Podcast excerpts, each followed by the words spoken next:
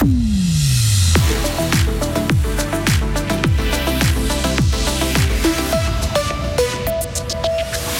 Se chauffer avec du bois est tendance, mais attention, les forêts fribourgeoises ne sont pas des réserves inépuisables.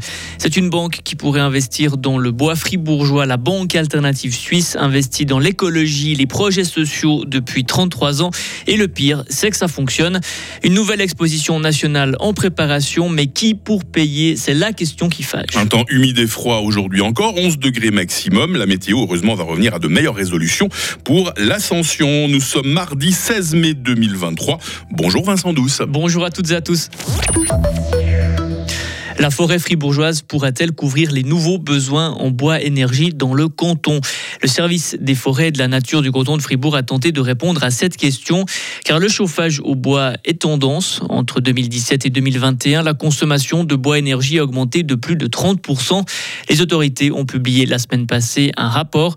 Dominique Chalère, chef de service des forêts et de la nature, tient à rassurer. Non, il n'y a pas d'inquiétude à faire. Le calcul qu'on a, fait, c'est pour montrer la tendance. Et puis, on veut mettre en garde par rapport à de nouveaux projets qui pourraient y avoir pour dire, voilà, à partir d'aujourd'hui, lorsqu'on prévoit un nouveau chauffage au bois qui a une certaine importance, eh bien, il faut s'inquiéter de la fourniture de bois dès le début du projet. Dans les projets actuels, le bois peut continuer de venir de, nos forêts, des forêts de, de, la région? Le calcul le montre. On a tenu compte de tous les projets qui sont actuellement planifiés et ces projets planifiés sont assurés de pouvoir avoir du bois de nos forêts en 2021, 266 000 mètres cubes de forêt ont été exploités.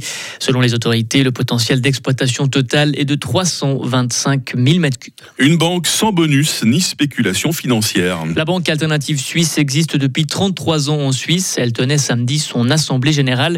Basée sur des principes éthiques, cette banque ne vise pas le profit mais finance uniquement des projets écologiques et sociaux. Cette banque compte plus de 40 000 clients en Suisse.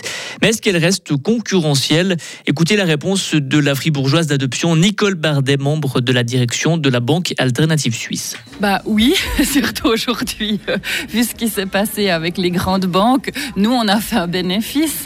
On a même fait un bon résultat l'année passée. Il y a plusieurs facteurs. On a pu mettre 6 euh, millions de francs dans les réserves, ce qui pour nous est un gros montant, et quand même aussi donner un dividende et mettre aussi de l'argent dans notre fonds d'innovation. Donc pour nous, c'était une excellente année et je crois que ça va montrer aussi à l'avenir que la durabilité, c'est le bon chemin. Et la Banque alternative suisse affiche un bilan total de plus de 2 milliards de francs. Crémeau, encore une fois, dans les chiffres rouges. Le groupe laitier de Villars-sur-Glane a annoncé hier une perte de plus de 21 millions de francs en 2022. La faute notamment à l'inflation, à la hausse des prix des matières premières et de l'énergie. Crémeau se veut rassurant et précise que la perte enregistrée l'année dernière ne met pas en péril la suite de ses activités. Il n'avait plus donné de nouvelles à sa famille depuis fin avril. La police cantonale fribourgeoise a retrouvé hier un jeune sarinois âgé de 14 ans. Il est sain et sauf. L'adolescent de Farvani avait été aperçu pour la dernière fois au centre-ville de Fribourg. La police avait lancé un appel à témoins. Elle était à la recherche du jeune homme depuis plus de deux semaines. Les dix plus grandes villes de Suisse veulent mettre sur pied une exposition nationale en 2032, Vincent. Son nom, Nexpo, la nouvelle exposition. Le concept a été présenté hier à Berne. L'idée est de proposer quelque chose de décentralisé, organisé dans toutes les villes partenaires. Fribourg fait partie de la liste. Mais Nexpo a besoin d'un soutien financier de la Confédération et pour l'instant, le Conseil fédéral dit non. Une position que regrette Sami Kanan, conseiller administratif de la ville de Genève. Il y a de nombreuses composantes de notre société, à commencer par le Parlement. Il y a un groupe parlementaire de plus de 50 membres de tous les partis qui estiment que, au-delà de la question de qui paye combien, par exemple la Confédération, les cantons ou les villes d'ailleurs, le principe même d'une expo doit être poussé de manière beaucoup plus énergique et dynamique, parce que justement dans ces situations particulières, on sort quand même d'une pandémie, on a une crise énergétique, on a l'inflation, on a besoin d'un projet fédérateur, et que donc il faut absolument donner un signal clair en faveur d'une expo dans un délai, disons, raisonnable. Puis effectivement, après, il faudra discuter de qui paye combien dans cette facture. Pour appuyer leur démarche, les promoteurs de Nexpo, la nouvelle exposition, brandissent un sondage. Il montre que plus de 70% des Suisses sont en faveur d'une nouvelle exposition nationale. Et un mode des championnats du monde de hockey sur glace. Enfin, la Finlande s'est inclinée hier soir à domicile. Les champions du monde en titre ont perdu 2-1 après prolongation face à la Suède. La Lettonie a elle signé sa première victoire du tournoi, une victoire 4 à 3 en prolongation face aux Tchèques. Et la Suisse est de retour aux affaires ce soir dès 19h30 contre le Kazakhstan.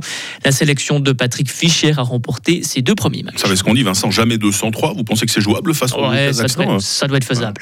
on est dans les meilleures équipes de toute façon du monde, mais le Kazakhstan peut-être moins redoutable que d'autres adversaires. Hein. Il paraît, ouais, il faudra demander, euh, plus précisément à Valentin le grand expert euh, du hockey sur Il est quand même payé pour nous parler au sport ce matin. On va le retrouver dans quelques instants. Et vous, Vincent, bien sûr, toutes les 30 minutes, un nouveau bulletin d'actualité.